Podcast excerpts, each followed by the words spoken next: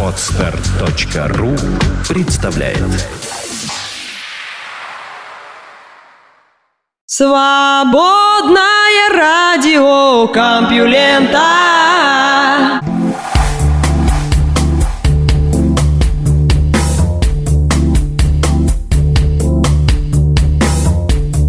Здравствуйте, мои любимые слушатели свободного радиокомпьюлента. Вы слышите Лёшу Халецкого. Этот выпуск подкаста называется «Побег», и будем сбегать от реальности процветания в какую-нибудь загнивающую научную новость. Да даже не в одну, у нас тут много на целый час. Наука и техника Первое мясо из пробирки получило тепловатые отзывы.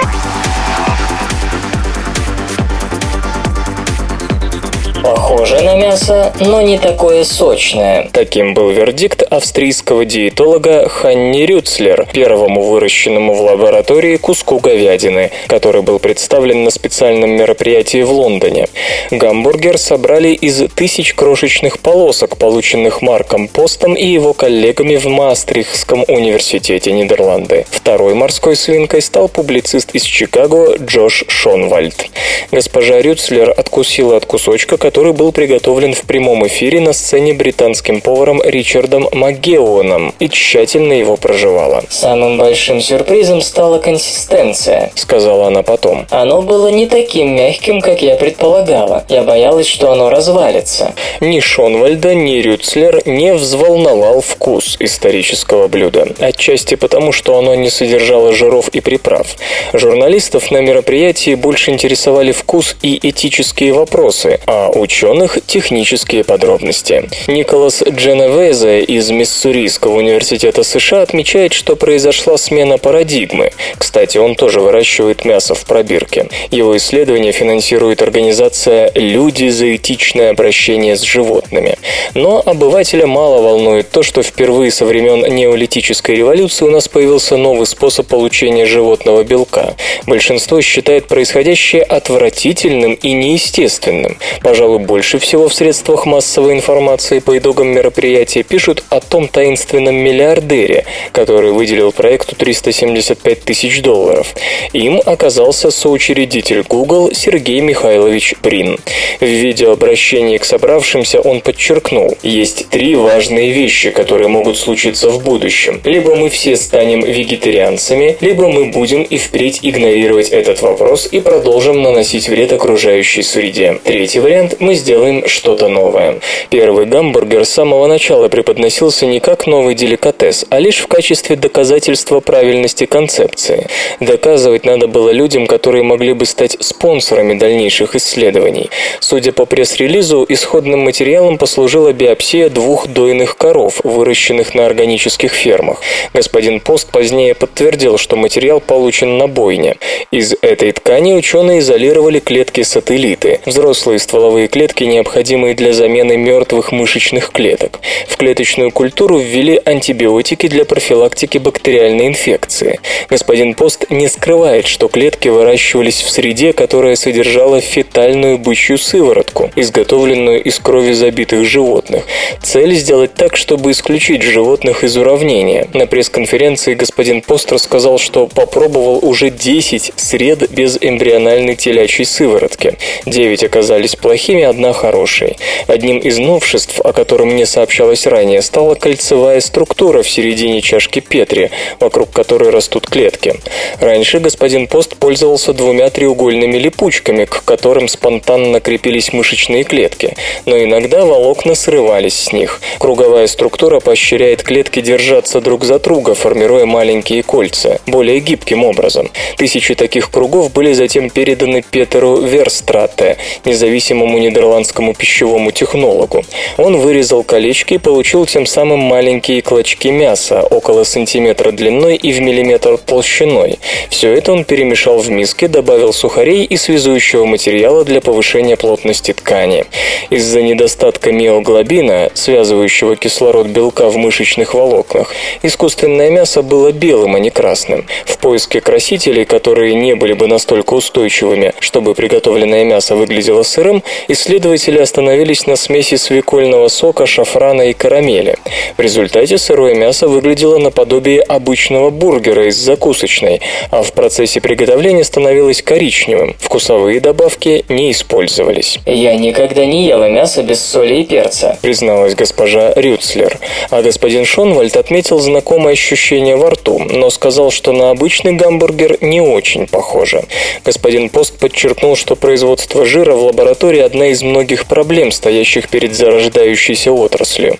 Короче говоря, примерно половина эксклюзивного мяса так и не была съедена. Господин Пост обмолвился, что остаток, скорее всего, отдаст своим детям. Интересно, разрешат ли им воспользоваться приправами? Улей без королевы выживает благодаря альтруизму рабочих.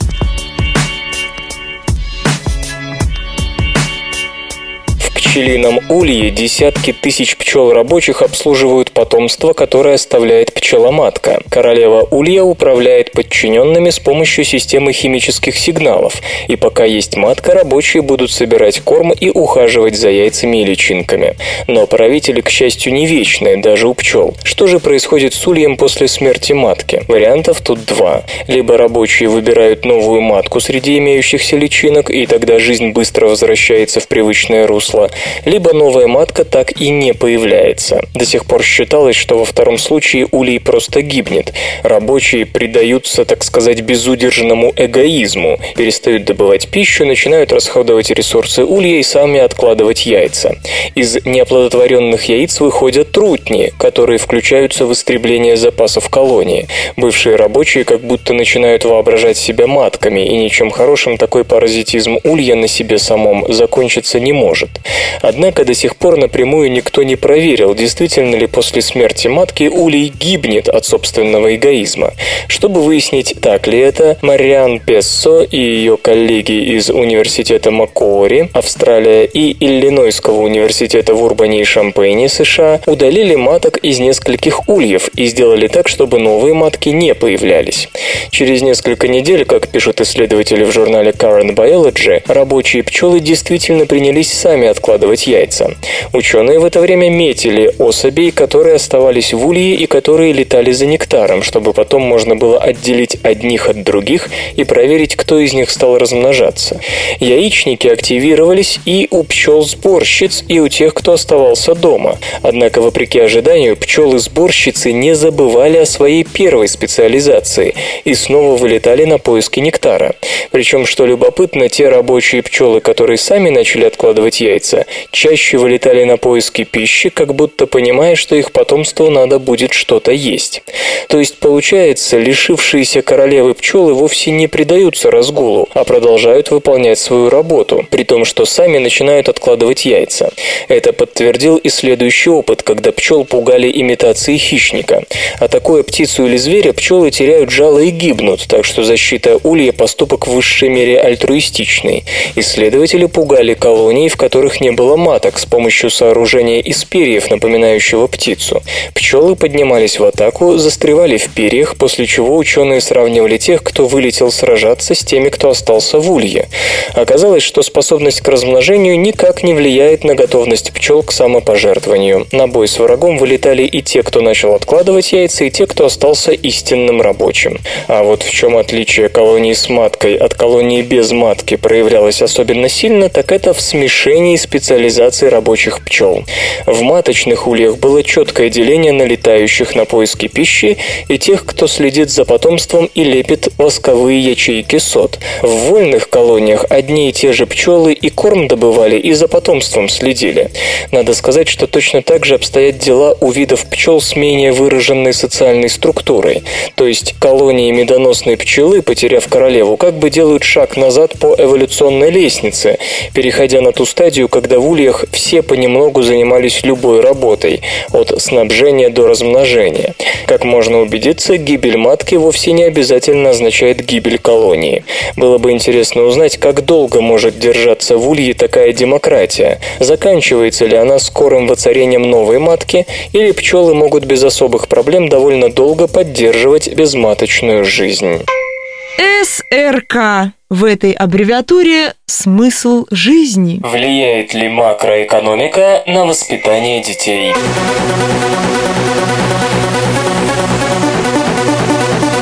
Кризис заставляет родителей жестче воспитывать детей. Казалось бы, в этом нет ничего удивительного. Семейный заработок падает, на жизнь не хватает. Взрослые злятся и депрессируют. В итоге начинают чаще и громче орать на собственное чадо, а то и бить его. Но не все так просто. Как пишут исследователи из Принстонского и Нью-Йоркского университетов оба США, экономический кризис влияет на методы воспитания как раз в тех семьях, чье благосостояние никак от кризиса не пострадало.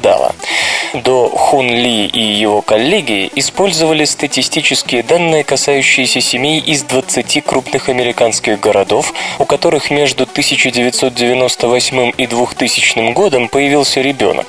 С молодыми матерями проводили несколько коротких интервью сразу после рождения ребенка и тогда, когда ему становилось 1, 3, 5 и 9 лет. Информация о том, насколько жестко мамы воспитывают детей, собирали, когда детям было 3, 5 и 9 лет. Когда им исполнялось 9, у детей и матерей собирали образцы слюны для анализа ДНК. Одновременно оценивалось экономическое состояние в городах, где жили подопытные семьи, после чего погода в доме сопоставлялась с экономическими показателями, с учетом таких особенностей, как возраст матери, возраст ребенка, этническая принадлежность, уровень образования, экономический статус семьи, число ее членов семьи и так далее. Вопреки ожиданиям, безработица в отдельно взятой семье никак не влияла на суровость воспитания. Люди могли терять работу, но на детях не отрывались. Однако макроэкономические показатели, к примеру, общий уровень безработицы в городе или индекс потребительской уверенности, сказывались на воспитании самым непосредственным образом. Чем хуже были экономические новости, тем жестче воспитывались дети. То есть, как говорит До Хун Ли, макроэкономические показатели влияют на отношение родителей к детям, даже если в самой семье тяжелую руку кризиса еще не почувствовали. Объяснить это можно тем, что ухудшение общей экономической ситуации делает будущее семьи непредсказуемым. Взрослые не знают, чего ждать, что будет завтра, будет ли у них работа. Если же безработица уже пришла в семью, то тут как бы все ясно. Все самое страшное произошло, и будущее при всей неприглядности приобретает вполне определенные черты. Неизвестность же страшит сильнее, и этот страх вымещается на детях. И самое любопытное, исследователям даже удалось найти генетическую связь между экономикой и семейной психологией. Оказалось, что реакция на экономическую неустойчивость сильнее у тех людей, у которых есть особая модификация гена DRD2 TAC1A, участвующего в синтезе нейромедиатора дофамина. Если в этом гене случалась одна единственная нуклеотидная замена, то человек острее реагировал на перипетии окружающей среды, в данном случае на экономическую обстановку. С другой стороны, матери с таким вариантом гена активнее отзывались и на улучшение экономической ситуации. Они становились мягче по отношению к детям. Если же у матери вариант дофаминового гена был без нуклеотидной замены, то ее отношение к детям, к счастью или к несчастью, не зависело от состояния экономики в стране. Впрочем, и человеческая психология, и макроэкономика – вещи весьма сложные, так что, скорее всего, одним дофаминовым геном связь между ними не исчерпывается. Если голод не убивает, он делает сильнее.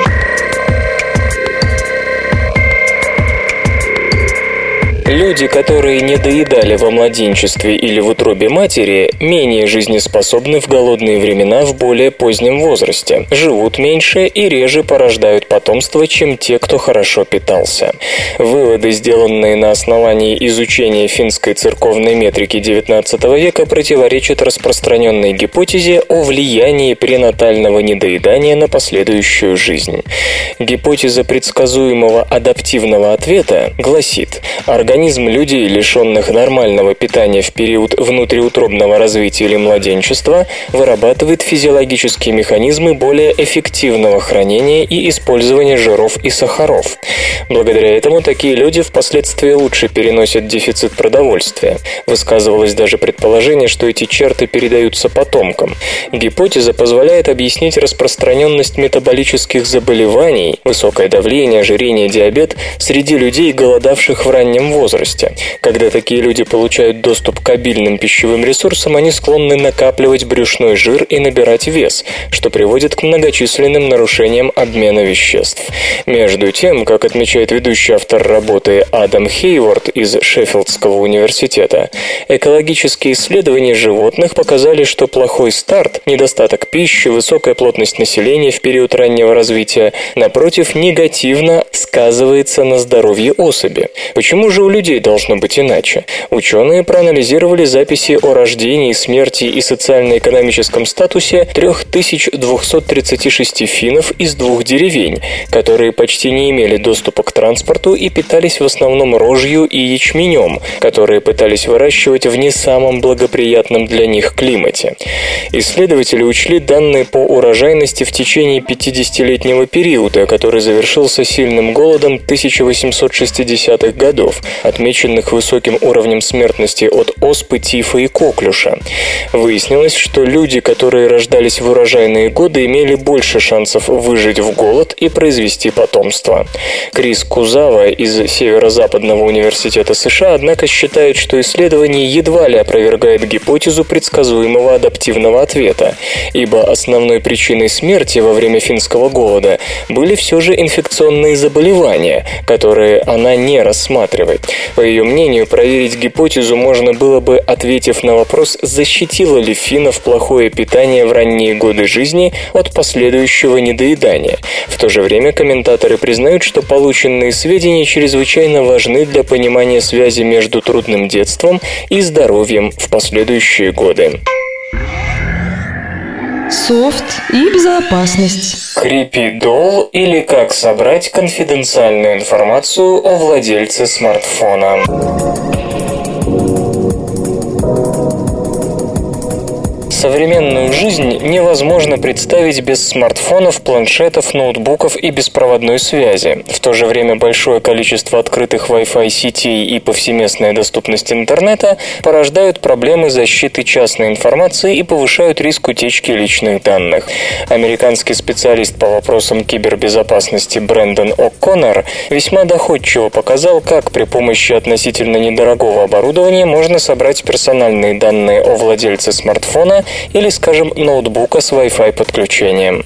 Разработанное им шпионское устройство названо Creepy Doll. Прибор выполнен на 25-долларовом микрокомпьютере Raspberry Pi модель А, который оснащен процессором ARM с тактовой частотой 700 МГц и 256 мегабайтами оперативной памяти. Внутри Creepy Doll установлены два контроллера Wi-Fi. На основе нескольких устройств Creepy Doll формируется особая сенсорная сеть, Приборы постоянно обмениваются информацией друг с другом, а также прослушивают эфир с целью обнаружения и перехвата трафика Wi-Fi. Часть полученных таким образом данных содержит лишь сведения о сетевом протоколе, с которым работает определенный пользователь. Но в отдельных случаях возможен перехват конфиденциальной информации, такой как имена, адреса электронной почты, фотографии и прочее. Вся собранная шпионскими сенсорами информация передается на центральный узел, где обрабатывается специализированным программным обеспечением и каталогизируется. Система может в режиме реального времени отображать местоположение пользователей Wi-Fi сервисов в зоне охвата датчиков Creepy При тестировании Creepy программное обеспечение было настроено таким образом, чтобы отслеживать только мобильные устройства разработчика, но теоретически она может шпионить за любым гаджетом с Wi-Fi адаптером. Стоимость каждого отдельного экземпляра Creepy чуть больше 50 долларов. Таким образом, на формирование сети из 10 устройств нужно потратить около 500-600 долларов. Иными словами, создать шпионскую сеть можно при ограниченном бюджете. Для этого не потребуется ни миллионное вложение, ни специальное оборудование. Вслух и с выражением читаю стихотворение. Леонид Лихачев и я когда-нибудь уеду за границу.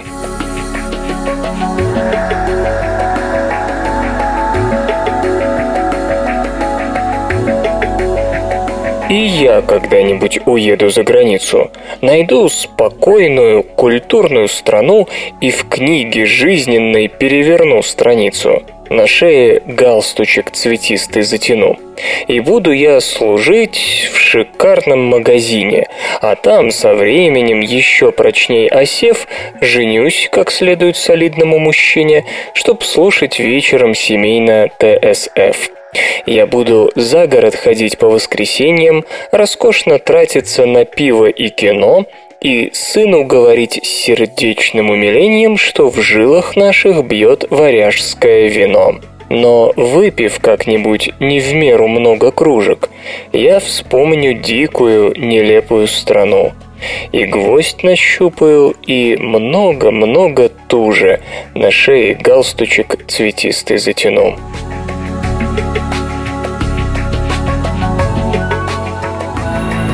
Наука и техника. Влияние ледников на климат ограничено атмосферой.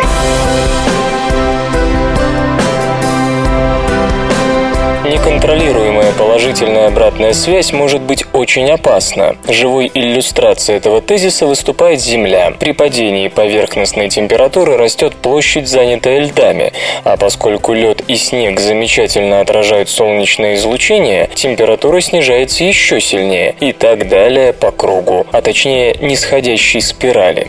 Если в эту схему не вмешиваются внешние факторы, то заканчивается все очень плохо. Землей снежком, когда планета планета на миллионы лет покрывается сплошными льдами, закрывающими даже экватор.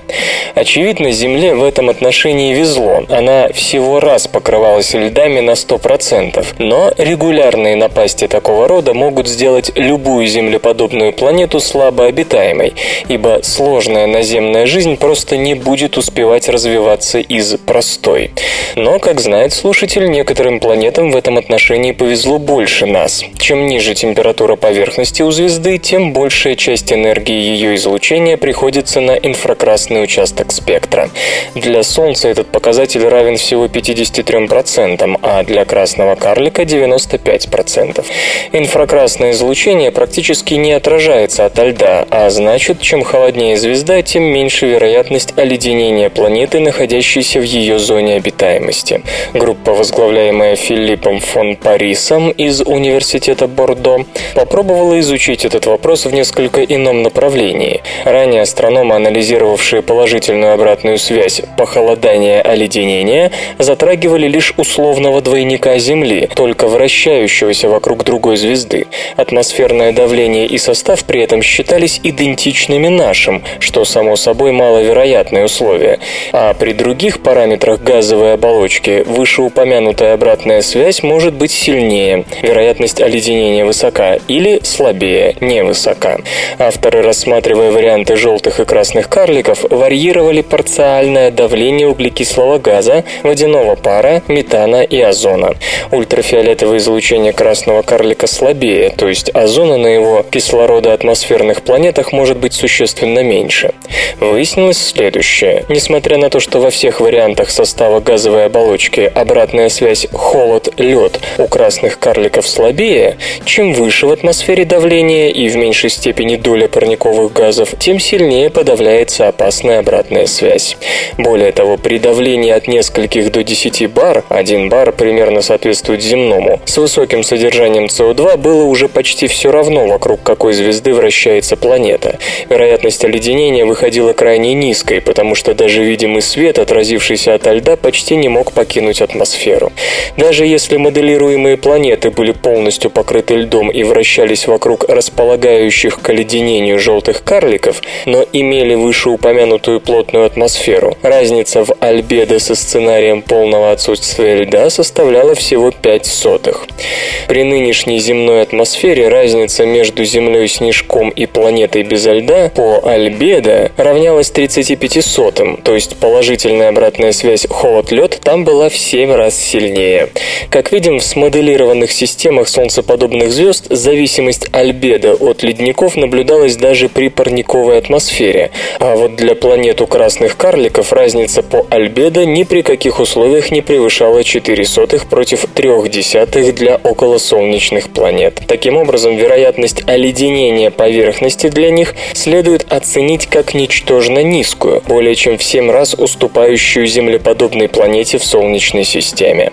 Несколько неожиданным оказалось другое. Даже у планет желтых карликов есть сценарий, в котором оледенение для них становится крайне затруднительно. Оказывается, при наличии атмосферы, богатой углекислым газом, в той же степени, что и земная в прошлые геологические эпохи, но при этом располагающей существенным содержанием озона, планета также почти не в состоянии перейти к сценарию оледенения. Дело в том, что озон довольно сильный парниковый газ, эффект от которого равен примерно четверти от влияния газа углекислого, при 11-кратно более низкой концентрации в атмосфере. Насколько реалистичен такой сценарий, трудно сказать, поскольку данных о содержании озона в атмосфере древней Земли у нас нет.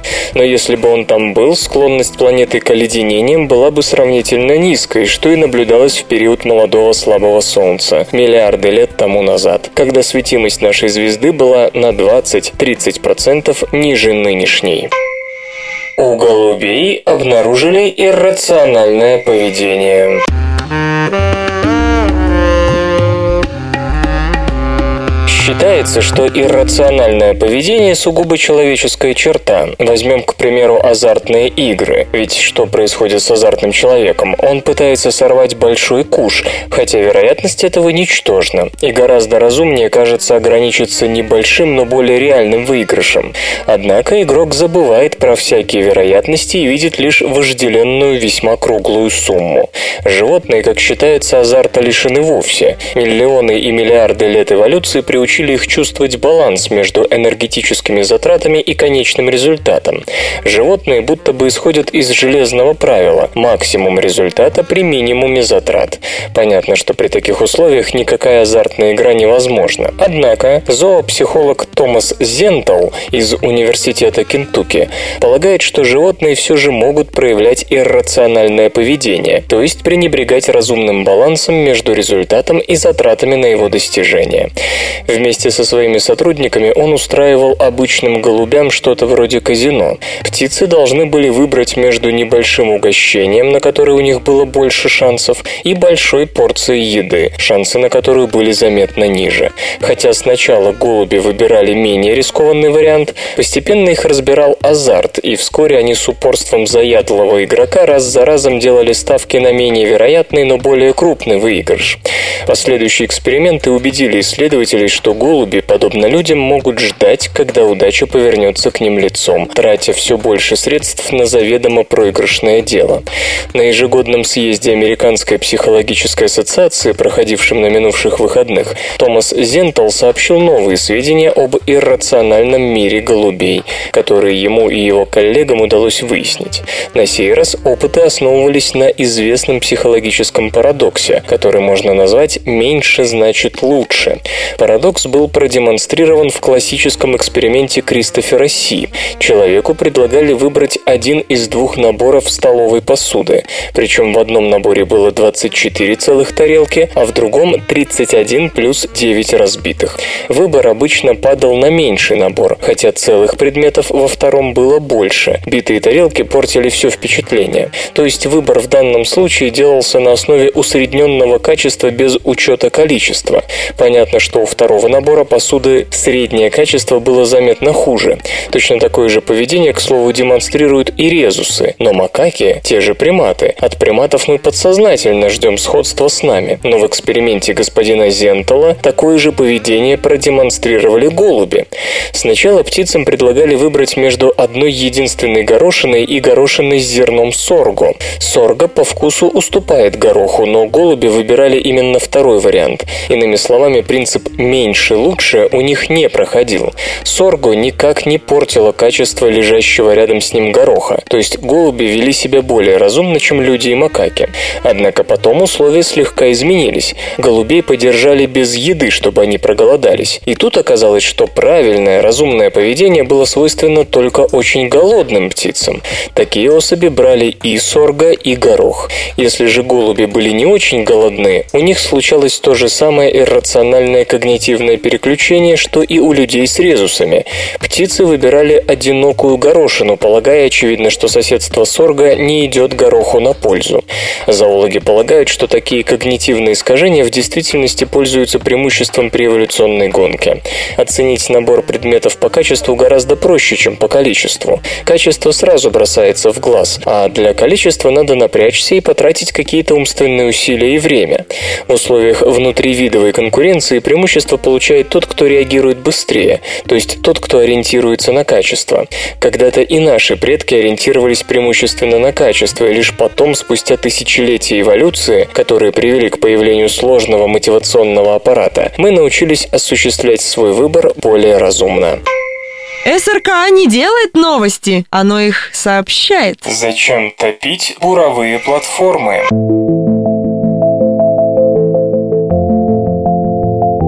Норвежская государственная нефтегазовая компания Statoil начинает технологический эксперимент миллиардного масштаба. Впервые для добычи газа с морского дна компрессор будет располагаться не над морской гладью, а глубоко под ней. Компрессор на надводной платформе сегодня используется всеми игроками нефтегазовой индустрии без исключений. В данном случае он стоил бы норвежцам 2 миллиарда долларов. Однако его легко обслуживать и даже ремонтировать. Теперь компрессор решено опустить на морское дно в паре сотен километров от берега Северного моря, на глубине в 300 метров, над изрядно истощенным месторождением, прибыльная добыча из которого с помощью существующих технологий уже невозможна. Само собой, человек там не сможет эффективно работать даже в скафандре, что означает необходимость поиска альтернативного метода общения с установкой. Итак, минус налицо и довольно жирный. А какие у проекта плюсы? Газ, который сможет собрать компрессор на дне по объему физически больше, чем то количество метана, что выкачает поверхностная установка на платформе. В принципе, то же количество газа, а запланировано к добыче на 30 миллиардов долларов, можно получить, заставив компрессор работать интенсивнее. Однако тогда, по расчетам Statoil, расход энергии на подъем газа и его транспортировку до завода вырастет на 30-50%. Это действительно серьезный технологический рывок. Полна энтузиазма Маргарет Оврум, руководящая всем проектом. Мы горды работой и уверены, что все получится. Но как быть с ремонтом на дне? Норвежцы уверены, что специализированные подводные роботы, которыми они располагают, справятся с этой задачей. А она, на их взгляд, значительно более проста, чем те, что такие аппараты решают сегодня при разведке нефти и газа на морском дне на километровых глубинах. Так ли это покажет только время. В перспективе, если все получится, вся добывающая платформа может быть опущена на морское дно, что позволит вести прибыльную добычу газа и там, где сегодня глубина для этого слишком велика. У проекта уже есть эко-критики, ведь это Европа. Трулс Гуловсен из норвежского Гринписа категоричен. Может, Statoil это и кажется коммерчески целесообразным для максимизации уровня добычи данного месторождения, но компании и правительство застряли в парадигме того, что они должны извлечь даже последний баррель, в то время как им надо вкладываться в альтернативную энергетику и не гнуть ту же линию, которая сегодня уже уничтожает климат. Что тут скажешь? Наверное, Greenpeace забыл, что Норвегия и так добывает электричество в основном с помощью ГЭС, а газ все одно идет на мировой рынок, где успешно теснит уголь, дающий на киловатт-час выработки в несколько раз больше углекислого газа, чем метан. Следовательно, критиковать Statoil честный человек может только после того, как заставит ведущие энергетики мира, китайскую и американскую, отказаться от грязного угля, то есть основы генерации этих двух экономических супердержав. Пока, впрочем, заставить США или заставить Китай звучит одинаково, одинаково глупо. Так что экологические организации продолжают обрабатывать правительства тех стран, которые поддаются давлению больше, чем эко-безразличные лидеры по вкладу в антропогенное потепление. Сытный завтрак помогает сбросить вес.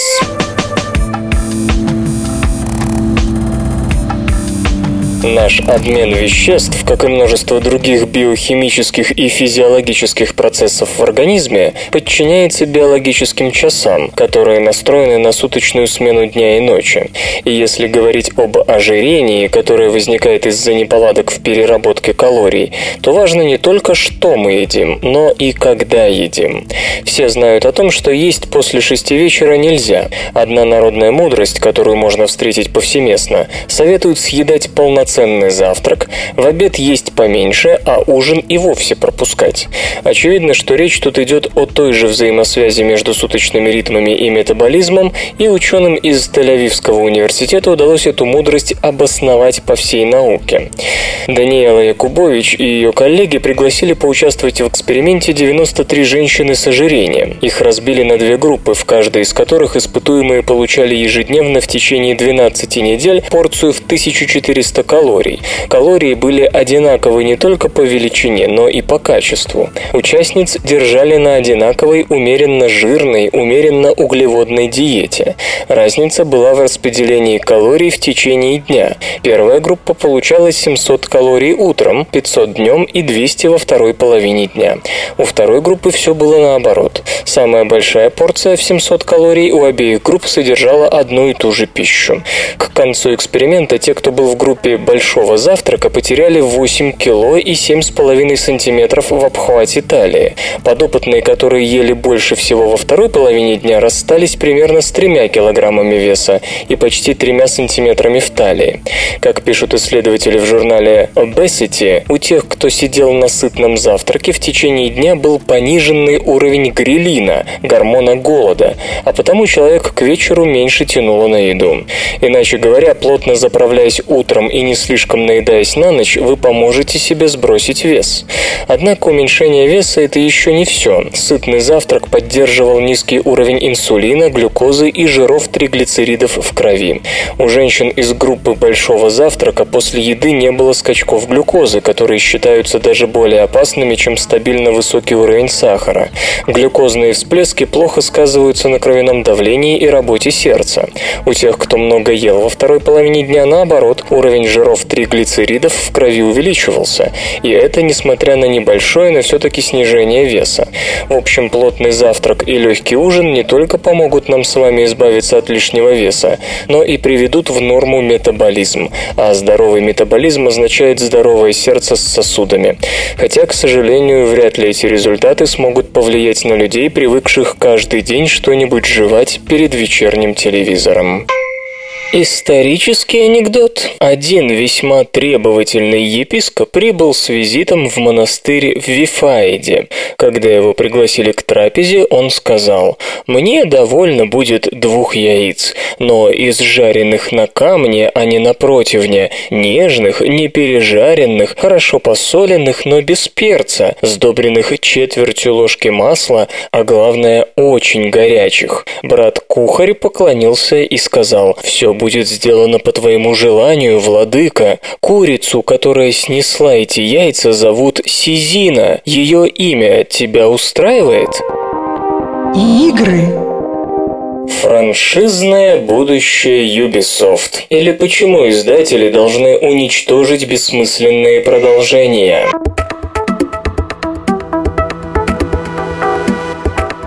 Мы не начнем разработку, если не будем уверены, что сумеем превратить игру в полноценную серию, заявил в середине июля старший вице-президент по продажам и маркетингу Ubisoft Тони Кей. Забудьте о единичных играх, это слишком дорого.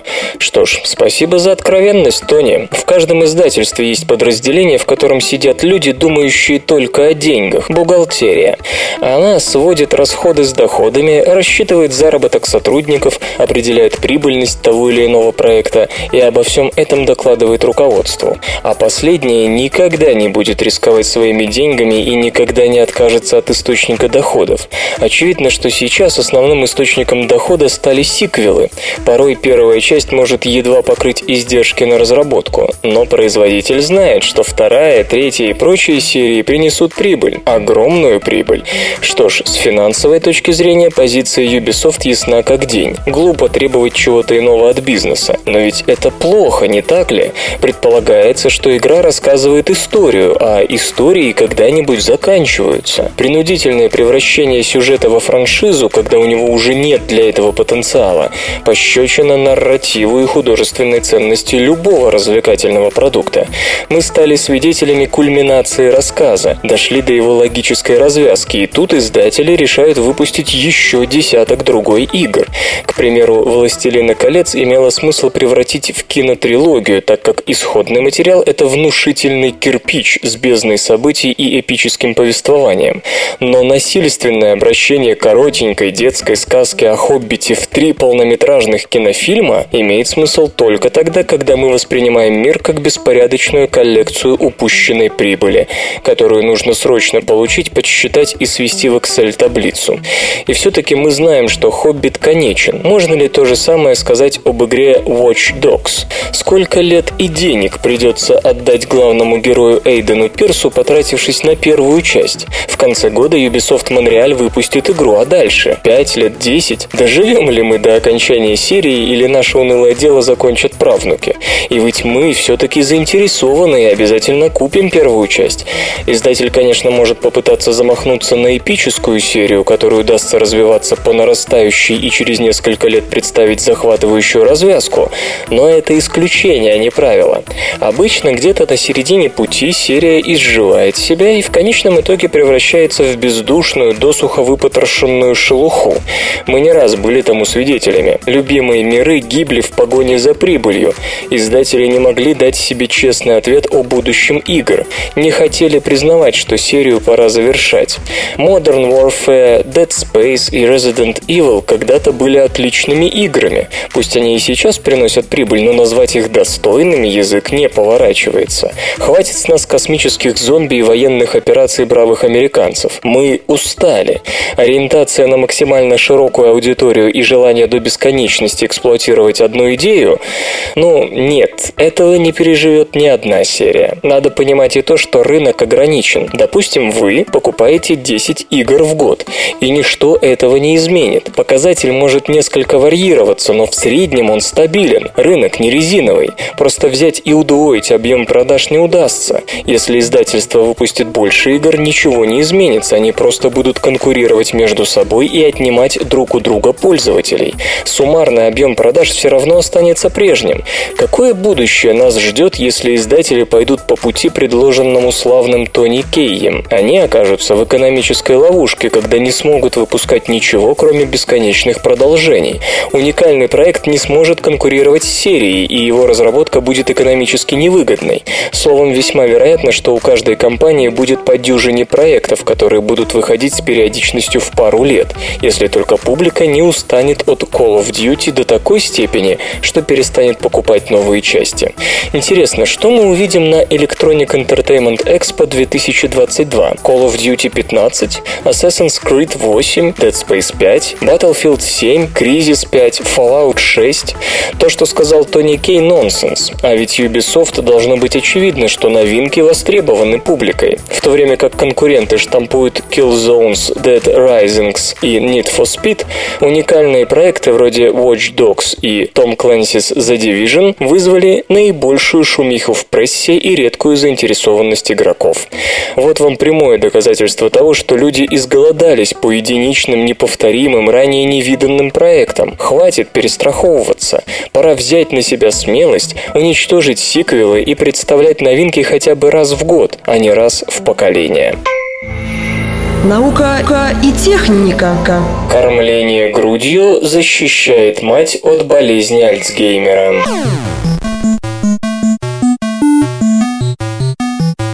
Матери, кормившие детей грудью, реже потом страдают альцгеймеризмом. Об этом сообщает в Journal of Alzheimer's Disease группа исследователей из британских университетов Кембриджа и Манчестера. Хотя под наблюдением находилось не так много женщин, всего 81, авторы работы уверены, что их результаты статистически достоверны. Уже очень сильно выраженная оказалась выявленная взаимосвязь. Методы исследования в работе Молли Фокс и ее коллег были проще не придумаешь. Ученые просто опросили несколько десятков престарелых британок от 70 до 100 лет, среди которых были как здоровые, так и больные синдромом Альцгеймера. Кроме того, анкетировали родственников и близких бабушек, от супругов до медсестер, постоянно с ними работающих. При этом учитывались и другие факторы, вроде инсультов и опухолей мозга, которые могли повлиять на вероятность возникновения синдрома Альцгеймера. По словам исследователей, ни время рождения первого ребенка, ни возраст, в котором началась менопауза, ни вредные привычки вроде курения или пристрастия к алкоголю на вероятность развития болезней не влияли. Но совсем иначе обстояло дело, когда ученые обратили внимание на кормление грудью. Во-первых, кормление грудью, как было сказано, вообще снижало риск заболевания. Во-вторых, чем дольше женщина кормила, тем риск развития синдрома Альцгеймера в будущем был ниже. В-третьих, чем меньше был общий срок кормления по отношению к общему сроку беременности и в жизни, тем выше была вероятность обзавестись синдромом Альцгеймера. Отсюда же следуют простые практические советы молодым матерям. Если хотите сохранить свой разум в целости и сохранности до преклонного возраста, кормите всех своих детей грудью как можно дольше, в разумных, разумеется, пределах. Правда, исследователи делают оговорку. Полезный эффект от кормления грудью был гораздо менее выражен у тех женщин, в чьем роду уже были случаи нейродегенеративного слабоумия. Объяснить эту взаимосвязь можно двумя способами. По одной гипотезе, кормление грудью снижает уровень гормона прогестерона, и на первый план выходят эстрогены, которые и служат защитой от болезни Альцгеймера. По другой версии, все дело в глюкозе и инсулине. Кормление грудью возвращает тканям чувствительность к инсулину, которая падает во время беременности.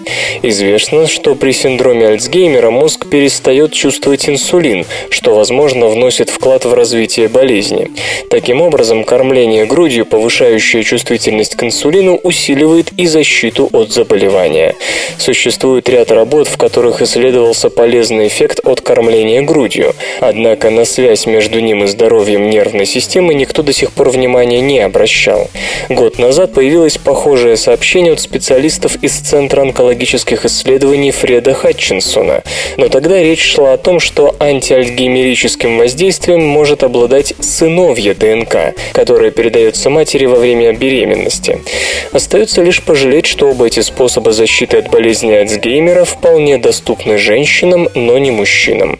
Стоит также заметить, что кормление грудью положительно влияет не только на матерей, но и на детей. В Journal of Communication Disorders только что появилась статья ученых из Университета Иллинойса в Урбане и Шампейне. В ней сообщается, что дети, которых кормили грудью, быстрее избавляются от заикания, если вдруг с ними случилась такая напасть.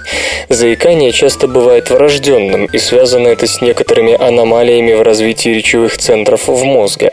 Авторы работы полагают, что жирные кислоты, содержащиеся в молоке матери, помогают точнее настроить эти центры в ходе развития центральной нервной системы, так что потом справиться с заиканием проще. Как видим, грудное кормление положительно влияет не только на нервную систему матери, но и на нервную систему ребенка. Вы слышите голос Валеры Халецкого. Лёши. Лёши Халецкого. В эфире радио «Маяк». Свободное радио Компьюлента. Ну, как-то так. Эффективные полимерные фотоэлементы должны быть максимально хаотичными.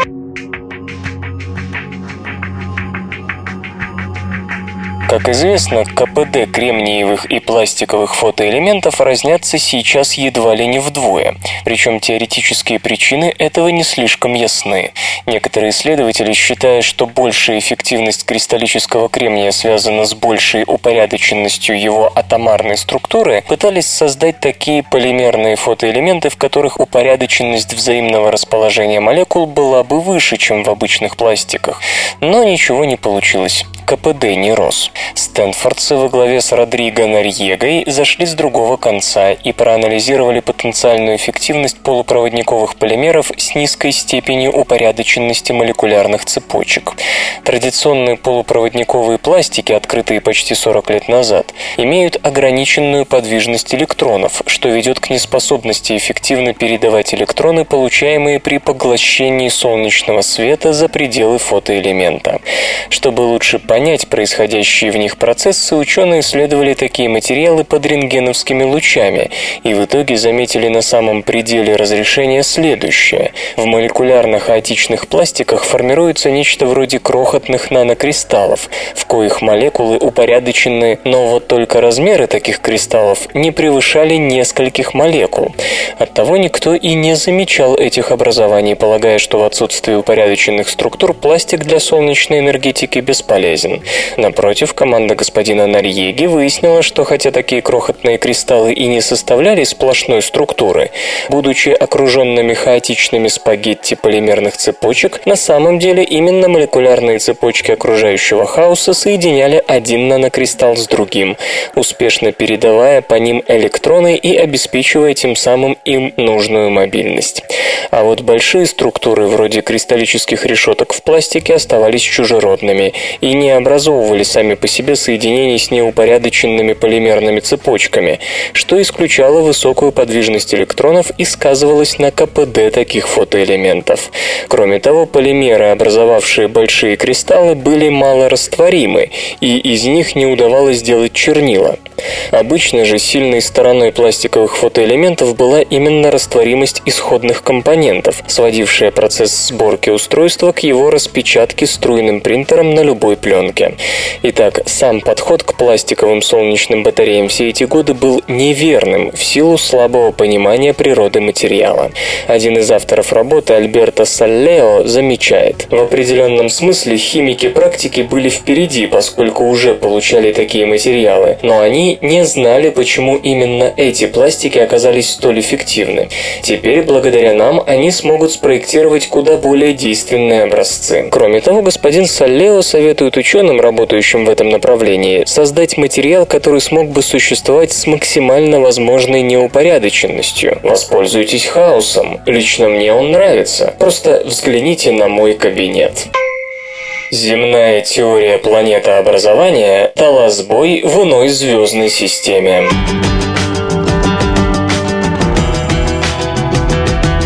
Астрономы во главе с Масаюки Кузухарой из Токийского университета, использовав инфракрасную камеру телескопа Субару, методом прямого фотографирования открыли планету GJ504b в системе желтого карлика GJ504, отстоящая от нас на 57 световых лет.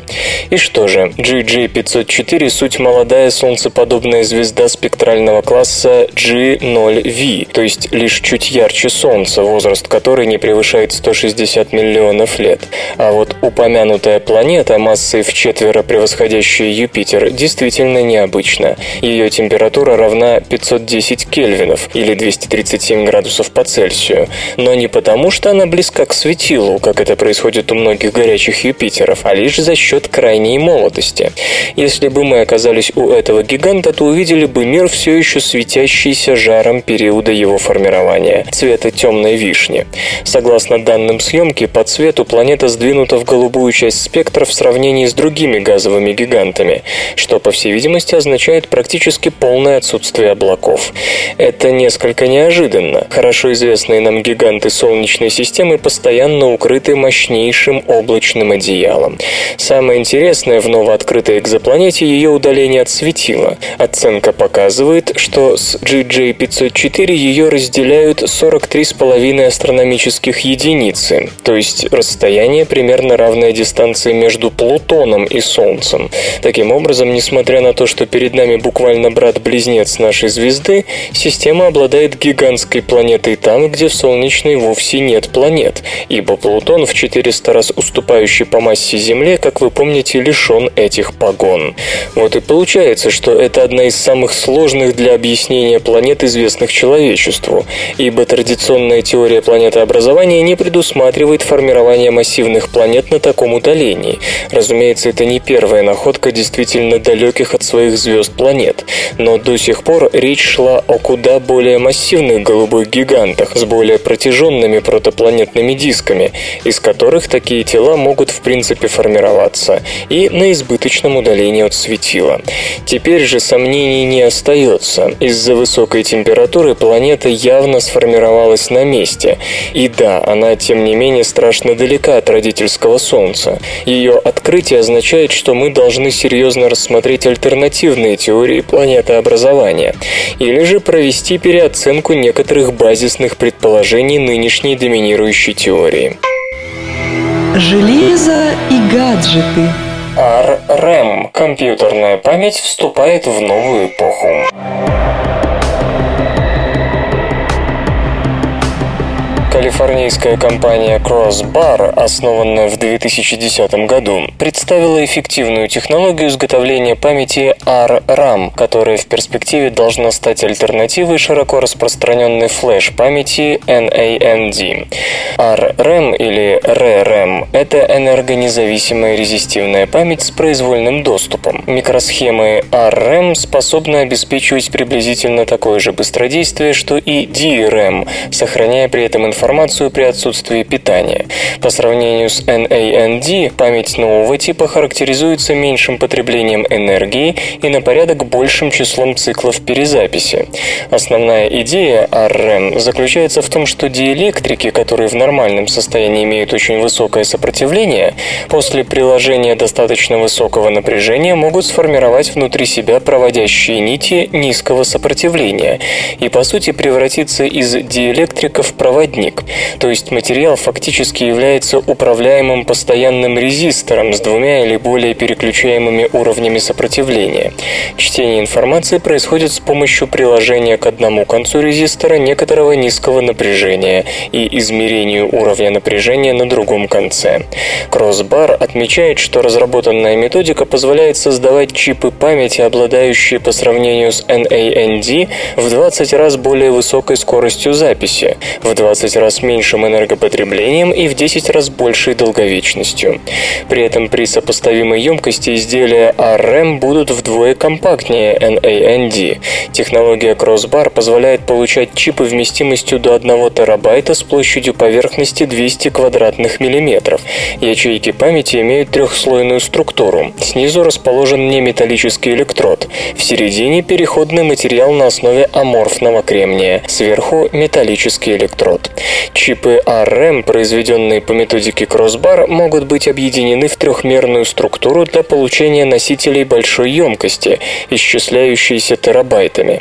Ожидается, что такая энергонезависимая память найдет самое широкое применение. Она подходит для использования в персональных компьютерах, карманных медиаплеерах, видеокамерах, смартфонах, планшетах, внешних накопителях, серверах и прочем.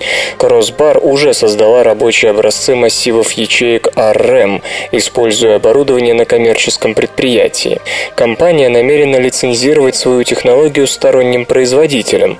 Ожидается, что продукты на основе резистивной памяти с произвольным доступом появятся в течение двух-трех лет. Компьютер. Компьютер. Лента. Подкаст.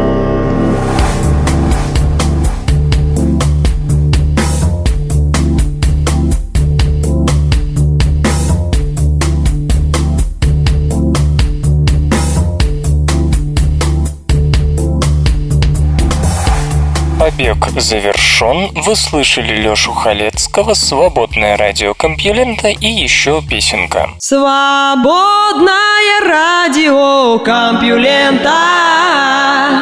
Скачать другие выпуски подкаста вы можете на podster.ru